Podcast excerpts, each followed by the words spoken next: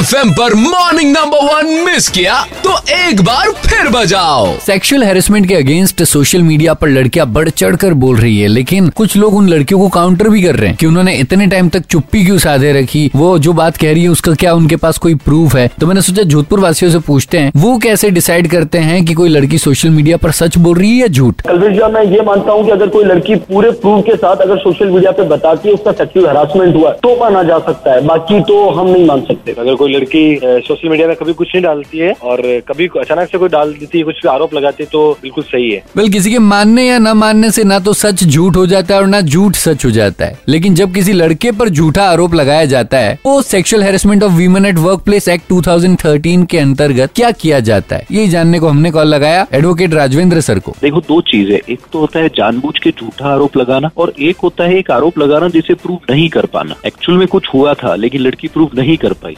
वो अलग चीज़ है। लेकिन ये प्रूव हो जाता है कि नहीं ये जानबूझ के झूठा आरोप था ऐसी कुछ हुआ ही नहीं था। तो उस लड़की के अगेंस्ट कार्रवाई हो सकती है। लेकिन इस एक्ट के अंडर लड़का कुछ एक्शन नहीं ले सकता। उसके लिए सेपरेट प्रोसीडिंग है। अगर लड़का चाहे तो वो डिफॉर्मेशन का केस लगा सकता है। तो लड़का हो लड़की हो गलत किसी के साथ होना नहीं चाहिए। और अगर हो तो चुप मत रहो। बोल बेबी बोल। Red F M morning number one presented by H D paints a symbol of quality